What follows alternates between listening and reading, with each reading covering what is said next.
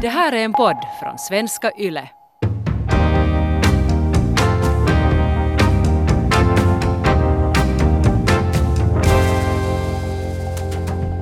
Elias, vad är din husdröm? Min husdröm är den att jag ska ha två ställen. Eh, Jag tror inte att det inte är bra att bo bara på ett ställe. Så det är det jag skulle vilja bo i skärgården eller på landet, nära naturen och kunna njuta av Finska vikens böljor eller sen de fina vetefälten som gungar i vinden ute på de östnyländska eller västnyländska fälten. Och så ska jag också ha ett ställe i Helsingfors där jag bor, en vinstvåning högt uppe, artistiskt, bohemiskt, högt i tak, möjligt att låta tankarna rulla och njuta av det urbana livet som för, för, som för tillfället faktiskt nu ändå på paus. Hur är det själv? Vad är din dröm? No, min, min riktiga dröm skulle ju vara att jag skulle ha sådär 20 lägenheter runt om Finland och Europa men det är nu helt totalt orealistiskt. Så om vi tänker någonting som man kanske kan uppnå så då skulle det vara ungefär samma som du. Att då någon stadslägenhet behöver inte vara, behöver inte liksom vara inne i stan och, och det kan vara en förort också och sen ett en, en stuga då någonstans, ganska, ganska basic, att inte kanske ens rinnande vatten, e- el och El, el och brunn och ute, ut, utedass. Det skulle vara, det skulle vara skoj. Så ska man växla där mellan de två. Får man lite... På något sätt, jag tycker att jag, jag är lyckligare om man lite kan, kan ändra omgivning alltid. en- Enligt tycke. Okej, men intressant. Alltså du skulle, du skulle ha en bostad i Uleåborg kanske. Och när skulle du bo där? Vi vill gå och åka till Uleåborg? Nej, kanske. kanske jag, vet, jag vet inte, det var kanske så genomtänkt. Kanske hotell skulle vara, hotell skulle vara vettigare då liksom i det där bemärkelsen. Okej. För det skulle bli mycket underhåll och No, sånt. det, det blir ju det. Ja, nej. Det, är alltså, det är helt totalt orealistiskt. Det är lika realistiskt som att liksom bo i ett slott i franska landsbygden. Just det, ja. Men alla har nog väl såna husdrömmar. Jag tror att det är lätt att, att, att... Eller jag menar, livet blir lite fattigt om man inte drömmer om ett ännu finare ställe att bo på. Nå, någonstans, nå, någonstans att komma, så att säga. No, det är ju sant, men sen, sen å andra sidan, man är ju alltid missnöjd.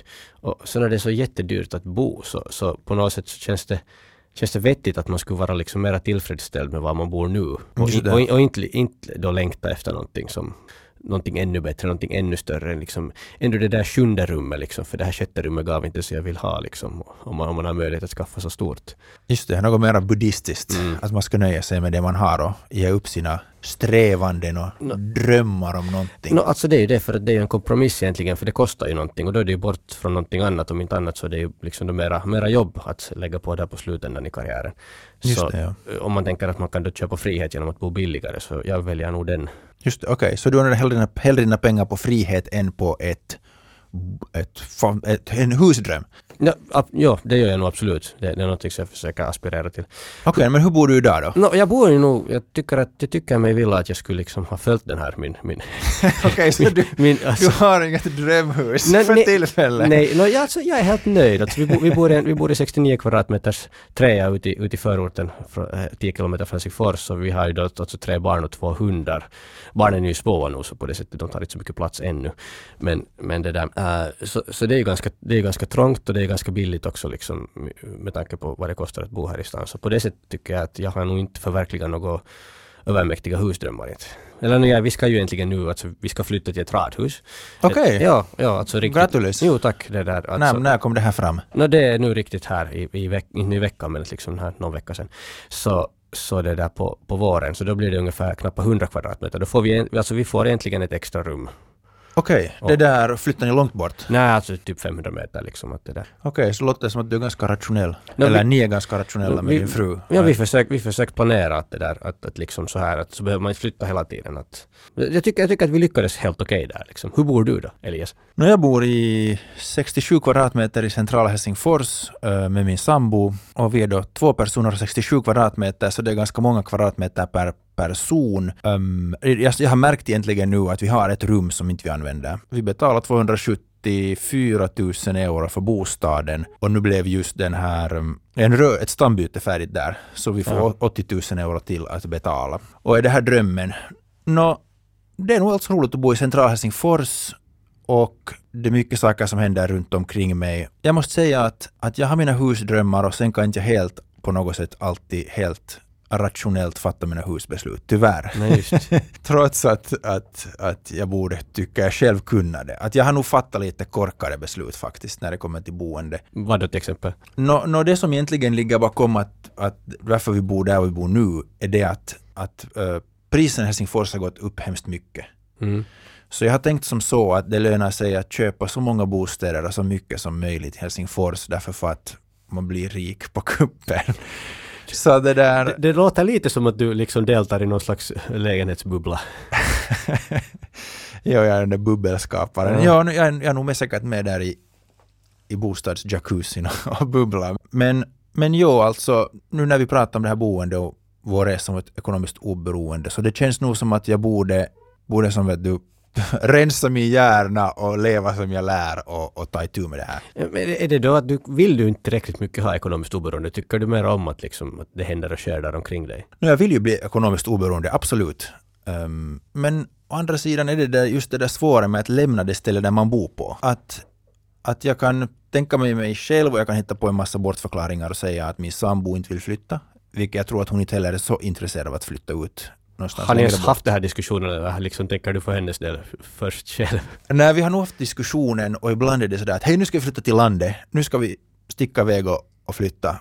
Men sen blir det ofta som sådär att jag tittar på någon liten stuga eh, som kostar 50 000 euro och som man skulle piffa upp och sen skulle vara helt minimal och det skulle vara lite sån här tiny house mentalitet. Medan min sambo mera vill ha som ett nytt modernt hus i japansk stil, mycket glas, mycket varma trätoner. Och det skulle kosta en hel del pengar. No, det skulle kanske kosta ungefär lika mycket som din lägenhet. då. No, jag tror att det skulle kosta mer om man skulle få alla, alla material rätt och få den där perfekta husdrömmen. Så att ja, det är lite frustrerande kanske sådär vet du att, att jag skulle nog vilja nu ta itu det här och vara rationell och, och fixa det här. Jag upplever att du är lite mer rationell faktiskt när det kommer till boende. Det är att du har kunnat flytta till en förort. Jag vet inte, för mig skulle det kännas jättesvårt. Jag har ju aldrig bott ingenstans, så jag vet ju inte vad jag missar liksom. På det sättet kan man ju kanske också... Ah, Okej, så man borde aldrig ha kommit in till stan, man borde ha hållit sig ut där vid Som, som, stadsmuren. som, som du säger så det är svårt att flytta. Alltså det, har- det, det, jag ska inte säga problemet, men det har vi ju också. Liksom. Vi har ju ett fritidshus då i en liten stad här bredvid och, och, och det, det skulle vi kunna bo i också helt liksom året runt. Okej, vad har ni ert? i Lovisa. Så det, det, det, fun- Okej. det funkar ju året runt nog att bo där också. Och det, kostar ju liksom dryga 100 000 då plus att man måste lite piffa upp och renovera där. Men att, min fru vill ju inte flytta dit. Jag sa att vi skulle kunna flytta dit och då skulle vi liksom komma jättelångt redan. För vi skulle frigöra en massa kapital då. Är på, på en resa mot ekonomiskt Mm, exakt, just det. Så vi har ju liksom Ja. inte samma här att det där. Det är ju inte, som sagt, det finns ju annat i livet än det också. Du har ju, jag har min familj och min fru att beakta och du har din sambo. Egentligen om man tänker på ekonom- vä- vägen mot ekonomiskt oberoende, så den första saken du måste fixa är, är, är ditt boende. Är det inte så? Alltså, det, det, jag måste säga att det är nog det viktigaste om man tänker på gemene man Ja. och kvinna. Så det är nog det är absolut det mest, mest väsentliga. Och varför är det så? För att det, det tar så jättemycket av dina... Alltså det, av, av utgifterna så boende är en av de största. Plus att boende är, jag ska säga att det, det blir lätt förrädiskt liksom. Särskilt om du kanske har en helt okej inkomst, om, om man är två stycken som har en, har en helt okej inkomst. Och så går man till banken och så liksom att, nå men hur mycket lån får vi då? Så de kan ge hutlösa summor och då är det ju lätt att man går, man går och köper just det ex- liksom max, maxlånet som de ger åt en. Och det, det har jag märkt att, att vi- vissa människor gör och det, det är någonting som eh, vi försökt medvetet undvika. Just det ja. Ja, så den där, det som fastställer ens boende är det att hur mycket lån kan man ta. Nå, inte det att vad är det jag behöver. No, ex- exakt och, och det där, det, det funkar ju såklart om, om man har möjlighet att köpa. Att sen om man bor på hyra så är det ju en annan, en annan femma.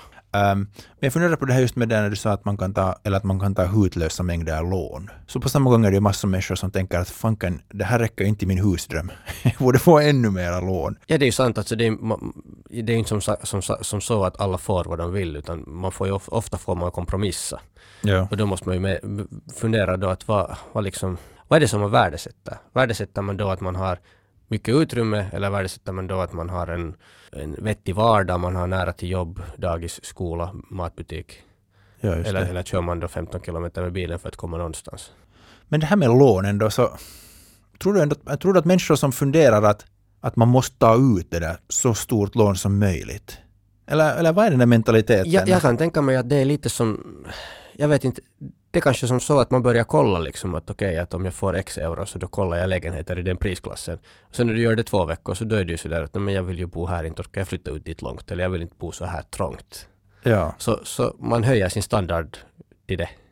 Men är det så att man får finare ställen för mera pengar? Är det, är det korrelerade? Ju mera pengar du sätter på boende, desto finare blir det. No, men alltså nu får man det, man kollar vad det får man får för två miljoner, så nu blir det, nu tycker jag att det är ganska snyggt. Nu skulle jag gärna bo där också. Och jag har också konstaterat som så att det är ingen skillnad för mig att det är parkettgolv eller, eller plastmatta liksom, jag, jag bryr mig inte.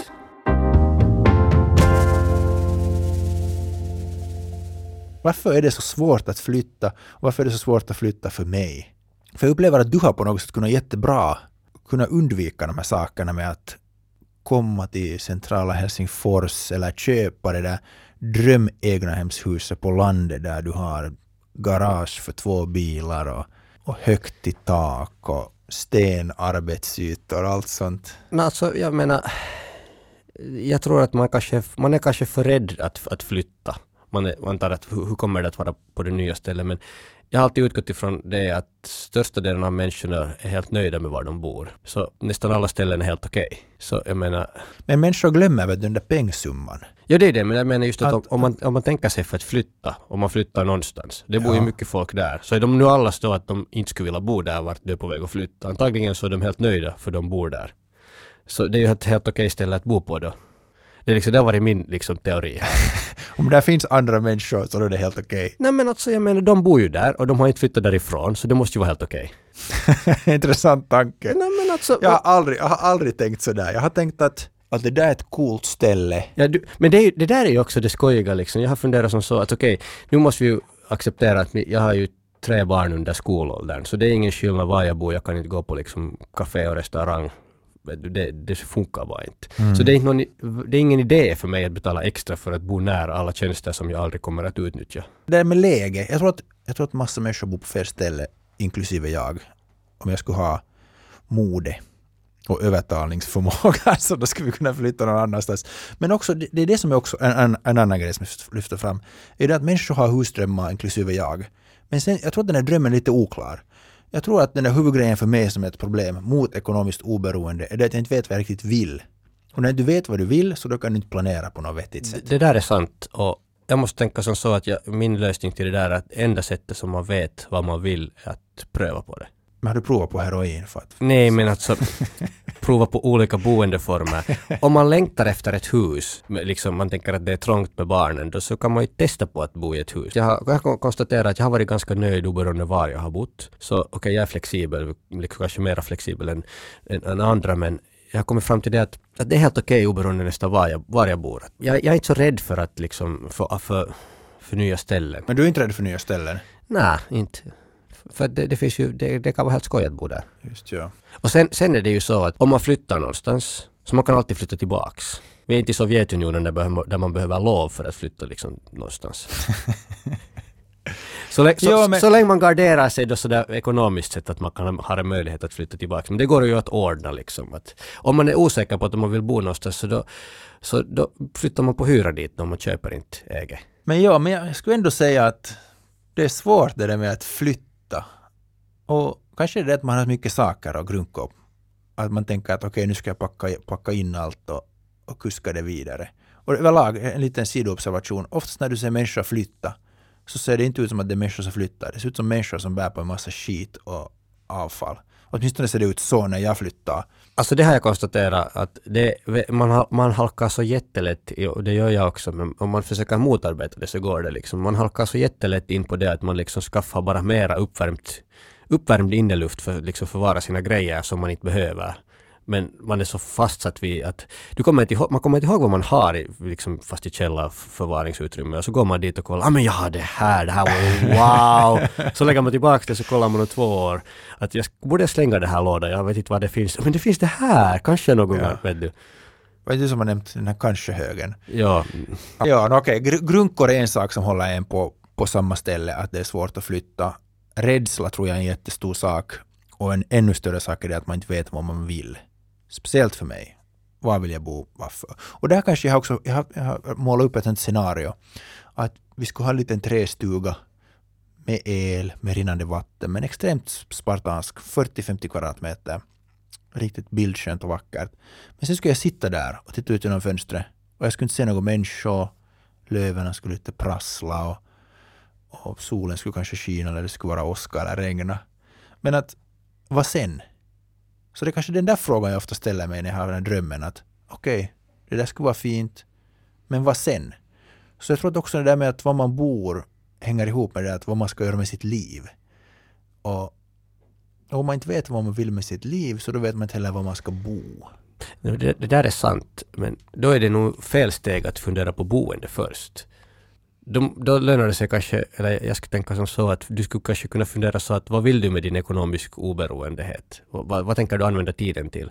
Och sen när du har målat upp någonting vad du vill göra, så då kollar du sen att, men hej, att vart skulle jag kunna bo som skulle vara någorlunda vettigt och som skulle funka, men vara den billigaste lösningen liksom som funkar. Men sen blir på samma gång den där omgivningen var man är, så blir ju en del av en. Att dit som man flyttar, så man blir ju lite en sån så att säga. Ja. Så att man kan ju också hitta det där svaret i det att du kommer in till en ny omgivning och där tar du sen intryck och därifrån kommer sen den där energin som skapar din riktning. Nu måste jag säga att du, det där låter så flummigt new age att liksom nej. Nej men det är inte så. Jag menar okej, okay, på samma gång så boende är bara vet du, du ska ha en varm dusch och kunna sova och ha det tryggt och låsa dörren och spara dina grunkor. Absolut. Men sen på samma gång så är boende det där att var du rör dig och vilka intryck du får. Det är det som du ser och det är det som du hör. Så det är som en sån all immersive experience, det där var du bor. Så, så det blir ju en fundamental grej som formar dig tror jag, som biologisk varelse. No, det där är ju så att ur den synvinkeln så blir ju boende jätteviktigt. Kanske en jätteviktig grej och kanske den blir så viktig att det går före ekonomiskt oberoende. För att om du sen då bor på ett ställe där din, dina vibes är lite dåliga, för att det är inte så att säga i harmoni med den som du är, så då kanske man kan må jättedåligt. Så jag tror att det finns det finns ställen som du inte ska bo på. Det finns det absolut. Och du ska hålla dig långt borta från dem. Ja, men de är ganska få. Mm. Det, är min, det, är min mo, det är mitt mothugg här. Att, alltså om jag får tänka på saker som så, alltså vädret i Finland är helt gräsligt, eh, inte en stor del men en, en, en, en, inte liten del av året ska vi säga så. Och, ja. och, så då sitter man ändå mest hemma, så det är ju då ingen skillnad var hemma finns där. Och sen Sen om man går ut så då vill man kanske ha, eller jag vill åtminstone ha naturen. Och det finns det ju natur i Finland överallt utom in i stadskärnorna. Så då är det ju ganska oväsentligt var jag, var jag bor på det sättet. Liksom. Det, finns, det finns natur på landet men det finns natur också ute i förorten. Liksom, helt tillräckligt med gröna träd för min smak. Och, så där får jag då samma, samma vibes då liksom. Då handlar det ju mer om att hur jag ska röra mig i min vardag. Och då är det liksom att vi har ju barn så vi är ju på det sättet liksom bundna till vad de, var, var de måste vara och vi kan inte flytta hela tiden.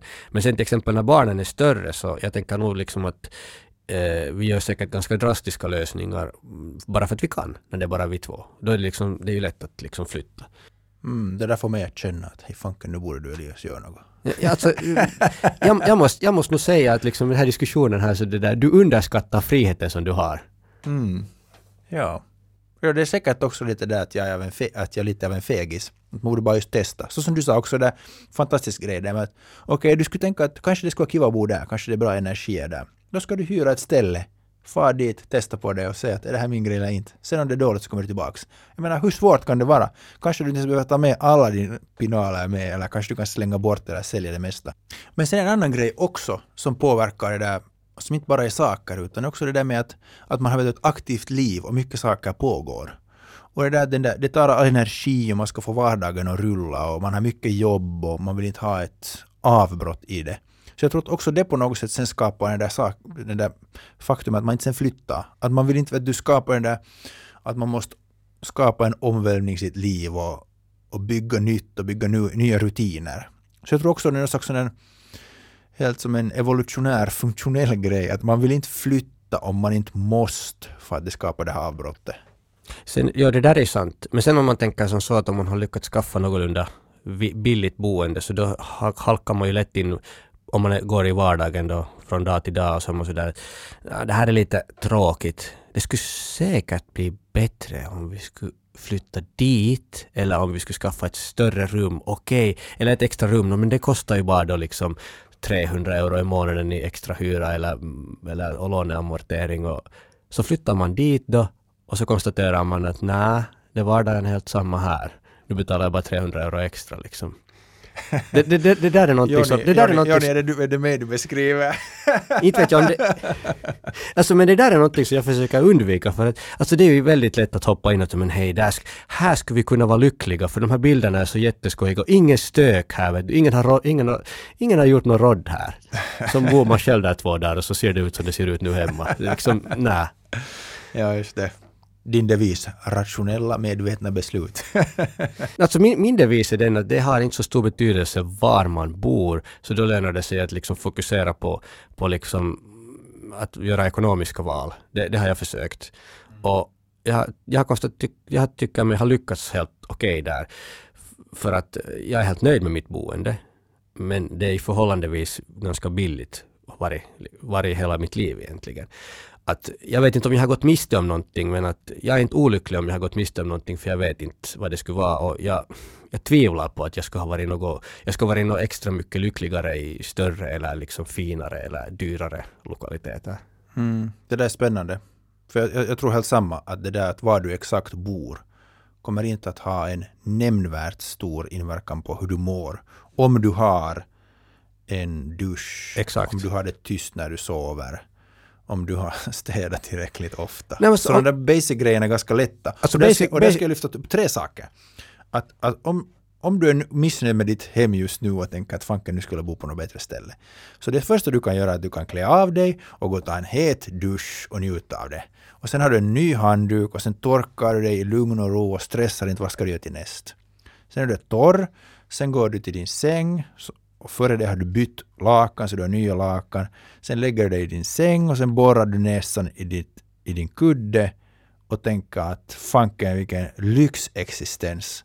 Och det här kan man göra om du har 10 kvadratmeter eller om du har 2000 kvadratmeters hus. Men det där är ju helt fantastiska lyxgrejer. Och då man på något sätt kan vara nöjd med, med små saker. Och det här är ju inte små saker. Om man skulle ta bort de här tre sakerna så skulle jag vara riktigt missnöjd och ledsen. Så det är egentligen det också som boende är. Att, att, att så enkelt kan det också vara. Alltså det där är helt sant. Jag menar har man centralvärme, rinnande vatten, el och eh, frisk inneluft. Så jag menar, då har man ju det bättre än vad största delen av mänskligheten någonsin har haft det. Att, jag, menar, jag, jag tänker alltid emellanåt på kvällen när jag tar en varm dusch att hej, att största delen av människorna har aldrig kunnat ta en varm dusch. Nå- alltså det, det låter helt otroligt dumt och korkat men man blir ju sådär lite nöjdare ändå. Ja, jag tror nog att ja, det är den här tacksamheten. Ja. Att om man är tacksam för de saker som ens bostad kan erbjuda så Mm. Och sen, och sen är det ju det att om man bor liksom billigare då, så då, då, då frigör man ju pengar till någonting annat då. Ja, just det.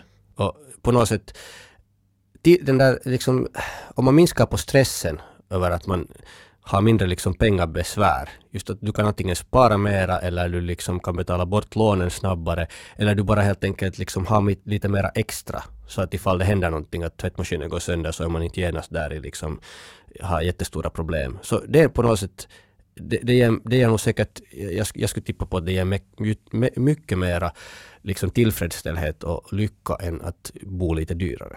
Ja, och sen kan du ju börja som bryta ner de där i ganska små bitar. Låt oss säga att du kan bo 50 euro billigare om du köper eller om du är på hyra. Så det där, då, då har du sparat 600 på ett år. 600 är ganska mycket pengar. Uh, och sen om man menar gå vidare till större summor. Låt oss säga att du sparar 200 i månaden. Så är det 2400 euro. Det är en ganska bra nettolön redan som du har så att säga. Att använda till vad än du använder det till. Kanske du sparar det, kanske du använder det på något helt korkat. Men åtminstone har du som mera pengar. Så att där blir det som jättestora skillnader. Om vi då tänker på mitt personliga ekonomiska oberoende. Så, så jag har nettoegendomen just nu är kanske 360 000 euro. Men allt det är ju fast i, i bostäder. Eller i min, i min jag har haft, bara, jag har haft två bostäder, eller jag har två bostäder. Vi har. Så det där, den som vi bodde i och den som vi bor nu i. Så att jag kan bli, i princip kan jag bli ekonomiskt oberoende idag. Om vi gör det beslutet att vi säljer alla bostäder, vi köper en stuga i norra Kyrkslätt för 60-70 000 euro och sen sätter vi allt på indexfonder. Så, så statistiskt sett så skulle jag få den där 4 procenten som jag får skulle ge något, jag skulle tippa 1200 till 1500 euro i månaden före skatt. och det skulle i princip funka för resten av mitt liv. Det, det är frågan om så stora saker i ens liv. Så det som jag måste fråga mig själv är ju det att hej Elias, varför gör du inte så att du säljer allt det här, övertalar sambon och vi flyttar till Norra Kyrkslätt och sen kan man lyfta 1200 500 varje månad Det från där- ens investeringar. Det är ju en jättebra fråga, att varför gör du inte? Antagligen då för att du, du uppfattar att det är inte det är inte värt det nu. Men det kan ju vara att om fem år en annan sak. Ja, alltså, men det, det är just det där som är så konstigt som har varit alltid ett problem i mitt liv. Att jag kan fatta saker på ett sätt men sen kan jag inte fatta det som på något sätt sådär intuitivt eller emotionellt. Alltså jag måste säga som så att det enda som skulle lösa ditt problem är att du testar på det. Flytta till Norra Kyrkslätt i en stuga. Hyr en, norra- en stuga i Norra Kyrkslätt liksom för ett år. Ja, alltså jag, jag håller med med dig, men jag håller inte med med dig. Därför för att, för att om man sen har den där stugan, men den är på hyra, så är det inte på riktigt. Vet du? Ja, men vet du vad? Om du, om, du, om du flyttar ut till Norra Kyrkslätt och köper den där stugan, eller du, du gör som du säger. Ja. Så som sagt, det är ju ett fritt land. Så om du tycker att det här är helt otroligt hemskt, så då kan du ju sälja stugan. Okej, du säljer den lite billigare, då gör du lite förlust där. Men, och så flyttar du tillbaks in till stan. Som sagt, vi lever inte i Sovjet. Du, man, man kan röra på sig liksom. Ja, men vissa sådana små kostnader kommer ju där. Men, Det, men det är klart, sånt- men att då är det ju liksom, om du tänker som så det är ditt enda liv och du har, Ja. du har liksom begränsat med tid.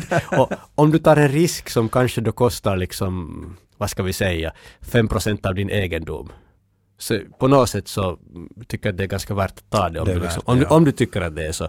Eller är det så att det här är ändå bara någon slags kalkyl som du har gjort och du vill egentligen inte bo, i, no- bo liksom i sk- urskogen. Mm. Ja. ja, man måste nog fundera att vad är det man riktigt vill. Men det, det, sen finns det ju en medelväg också, som är en sån att hej, okej, låt oss säga att, att, att vi skulle byta till någonting som kostar 150 000, vilket jag, jag tycker är dyrt, jättedyrt redan. Så då skulle vi ha något 200 000 investerat och det skulle vara 8 000 euro före skatt mm, resten av livet. Så med 8 000 så skulle jag säkert kunna finansiera kanske tre fjärdedelar av ett år.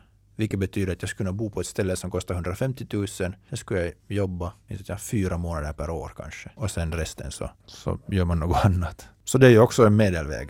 Sen är frågan det att okej Elias, varför gör du inte det? Mm, svår fråga. har du en sån här, du har inte sådana här, men när vi tänker på ekonomiskt oberoende just med, med hus, att, att, att, att det är ju egentligen där också lite skrämmande för att det är där det kommer fram det här att hej, okej, fixa ditt boende på ett smart sätt och du kan bo det jättebilligt och plötsligt så kommer det helt nya möjligheter fram som, vet du, som är helt omöjliga att tänka om du kör med det största lånet och med fulla amorteringar i parförhållande och sen har du en halv miljons villa. Ja, alltså, no, som så att jag, jag har barnen nu och jag tänker som så att det är kanske inte helt realistiskt. Eller det skulle kräva för stora uppoffringar av, av min fru och av, kanske av mig också att försöka bli ekonomiskt oberoende nu när de är liksom små och med. Men sen när de har flyttat ut så då är det ju då är jag helt villig att flytta. Till stugan i Norra. Kyrkslätt. Nej, inte kanske kyrkslätt, men alltså... sa, Du vill till, Los, till Lovisa, Nej, men till alltså, hem, hemtrakten. sam, samma, samma stil alltså då liksom. Jag menar, man kan ganska snabbt frigöra kapital då från sitt boende om man har Mm. råkar äga någonting. Att på det sättet liksom, jag, eller jag vet att det är möjligt. Det är ju inte så svårt att flytta liksom, som sagt. Jag väljer bara att inte nu göra det, men det betyder ju inte att man inte kan göra det om två år, om liksom förhållandena i livet eh, liksom ändras. För jag är ju inte samma person nu som när jag var 23. Så redan det att jag liksom förstår att den här möjligheten finns. Och den är alla, egentligen alla där. atomer har bytts i dig. Ja, men det var sjunde år. Men alltså det, där, det, det, de här möjligheterna finns liksom redan. Och de är, de är egentligen alltid där. För att det är ändå som sagt du, du gör det. No, det är ju att sälja, sälja det, om man äger så det är det ju att sälja det och allt sånt här och det kräver ju lite besvär och tid och allt sånt här men att det, det löser sig, det, det ordnar sig nog om priset är rätt. Så i nästa avsnitt kommer vi att snacka om julen. Och är det något man kan fira trots att man siktar på ekonomiskt oberoende? Vad tror du Jonny? Ja, jag vet inte. Vi- får se hur det blir nästa vecka. Men ta gärna kontakt med oss på snalmannen.yle.fi eller på WhatsApp 0500 877 938. Och där skulle det vara speciellt roligt att höra kanske om boende och vad ni har för tankar om att bo, om ni har hittat det ideala stället och om har, ni har lyckats på något sätt sammanföra den här drömmen om ekonomiskt boende med en husdröm. Så det skulle vara jättespännande att höra. För vi kommer att prata mer om boende i framtida avsnitt i och med att det är ett så centralt ämne för vår resa. Ab- absolut, att gärna, gärna anekdoter vill vi höra. Hej, men Jonny, vi har fått lite respons redan. Här kommer ett WhatsApp-meddelande. som äh, frågar om hur man ska ta i beaktande sådana här dyra reparationer eller om man får flera barn i sin kalkyl. Det vill säga, äh, hur ska man göra för att reservera pengar för framtida behov? Och det här är en jättebra fråga för att man vet ju inte ens hur ens liv kommer att se ut i framtiden. Så hur vet man hur mycket pengar man behöver i framtiden? Men jag tror just att när man gör den här kalkylen, så man behöver inte kanske exakt just veta att hur mycket går det precis åt. Men om du har haft ett hum, så som du sa, under en längre period, att vad kostar mitt liv i allmänhet? Alltså sådär på årsnivå. Ja. Just att liksom, att just att, just att okej att en månad kan ha lite extra, en annan månad kan ha, men på årsnivå om man kollar liksom fem år tillbaks, så då borde det vara ganska stabilt. Ja, just det.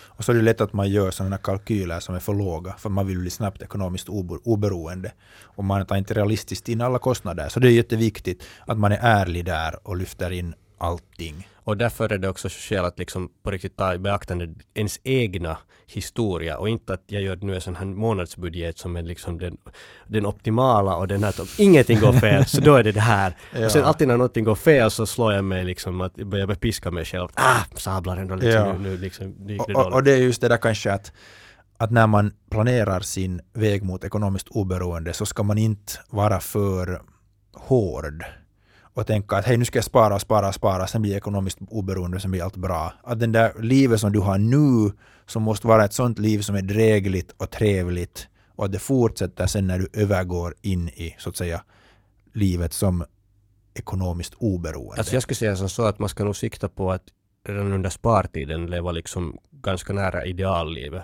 För att annars inte orkar man ju med det då inte. Mm. För man har ju inte heller mera pengar sen när man pensionerar sig. Alltså om du lever på 1200 och du, du tänker att det är min pension sen eller min, min, min summa som jag får varje månad. Så det är det du har sen resten av ditt liv. Du har inte 2200 euro. Nej, det är sant. Men sen å andra sidan, om, om man lyckas då spara ihop till sin minimalbudget, liksom att det här hålls jag i liv med om ingenting händer, så då har man ju ändå det.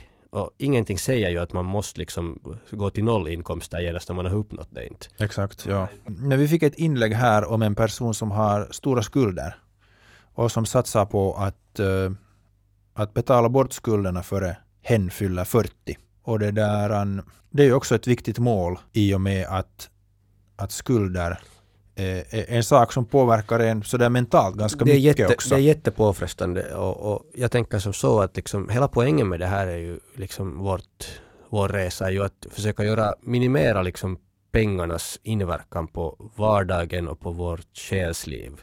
Och Mm. det att om man har skulder och betalar bort dem så skillnaden liksom där är att hur man, hur man upplever sin vardag, hur man mår, Mm, är, är ju helt enorm. Ja. Så jag menar, som målsättning är det ju lika värdefullt som att försöka bli ekonomiskt oberoende. Och egentligen helt samma liksom, det är ju helt samma det där, samma eh, metoder som fungerar där också. Ja, ja exakt. Själv har jag också upplevt det här med att, att ha skulder. Det är ju är något som jag tänker på lätt. Och att fast man skulle sen ha, eller fast jag haft situationer där jag skulle kunna antingen investera eller betala bort skulder. Och det skulle vara ekonomiskt bättre att inte betala bort skulden för att jag kan få en högre avkastning på, på om jag skulle investera det. Så har jag valt att betala bort skulden. Därför för att det känns så skönt att inte ha skulder. Att, och det där är ju någonting som jag menar, man ska inte alltid göra det ekonomiskt helt optimala valet om, om det liksom inverkar väldigt negativt på ens livskvalitet. Mm. För det är livskvalitet som vi pratar om här också i grund och botten. Ja, så och, det och då är ju, om, du, om man älskar sitt jobb på riktigt, så då är, ju, då är det ju inte livskvalitet att sluta jobba.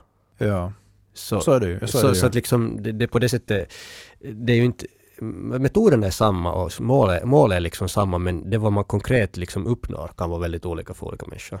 Ja. Och sen kan man också se det som så att man kan ju också utvecklas i ens användning av pengar. Att om man har gjort misstag, vilket jag också har gjort flera gånger, så betyder det inte att man måste göra samma misstag på nytt. Utan man kan lära sig och an efter försöka sen bli bättre. Att det är ju samma sak med pengar tycker jag som i många andra områden. Att du kan göra det och så blir du lite bättre och så blir du lite bättre och lite bättre. All right. Sen har det ju kommit lite kommentarer också här på, på svenska.yle.fi. Och det verkar ju vara som så att det finns flera personer också i Svenskfinland som, som siktar mot ekonomiskt oberoende.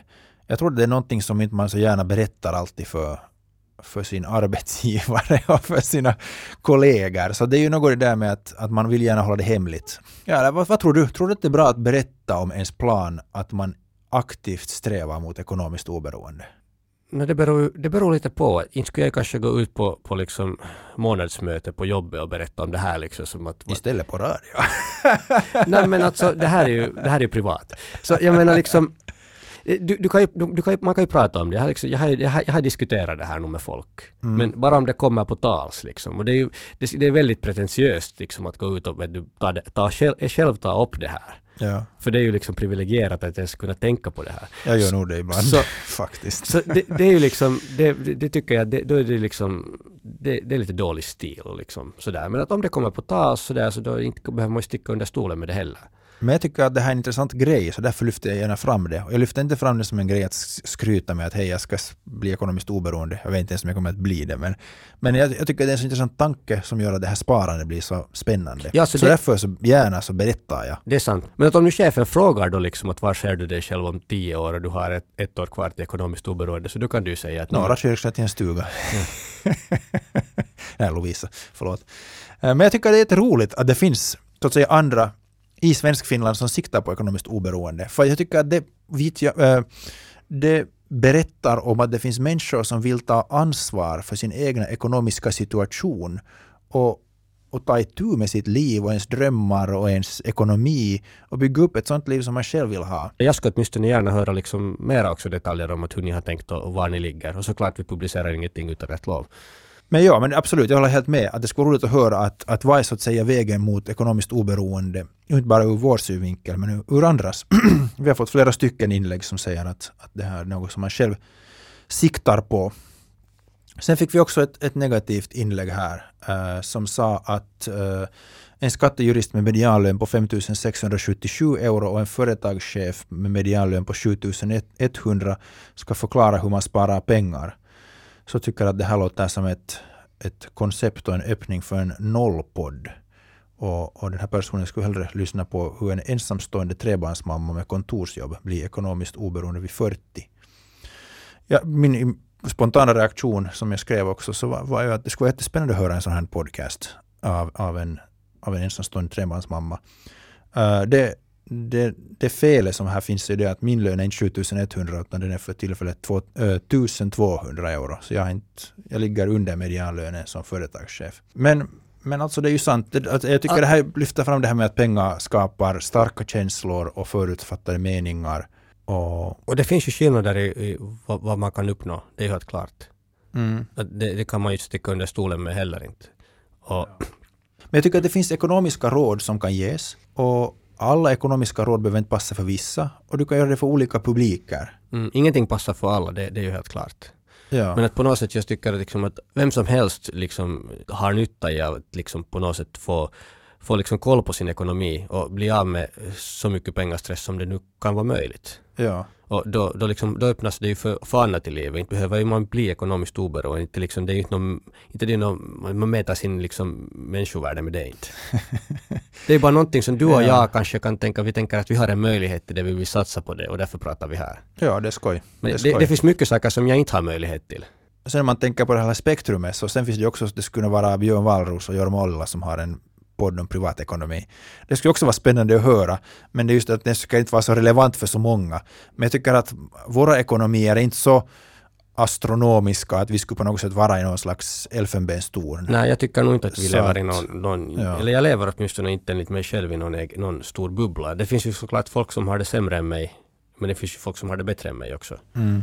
Yes, sen det där här kommer några frågor om investerande och det kommer här att komma i ett senare avsnitt ja, i december om att, eh, hur vi har inlett vårt investerande och då kan vi inleda det kapitlet. Jo, vi ska prata om investeringar också, absolut, för det är väldigt relevant för det här konceptet. Ja, utan investeringar funkar det inte. Nej.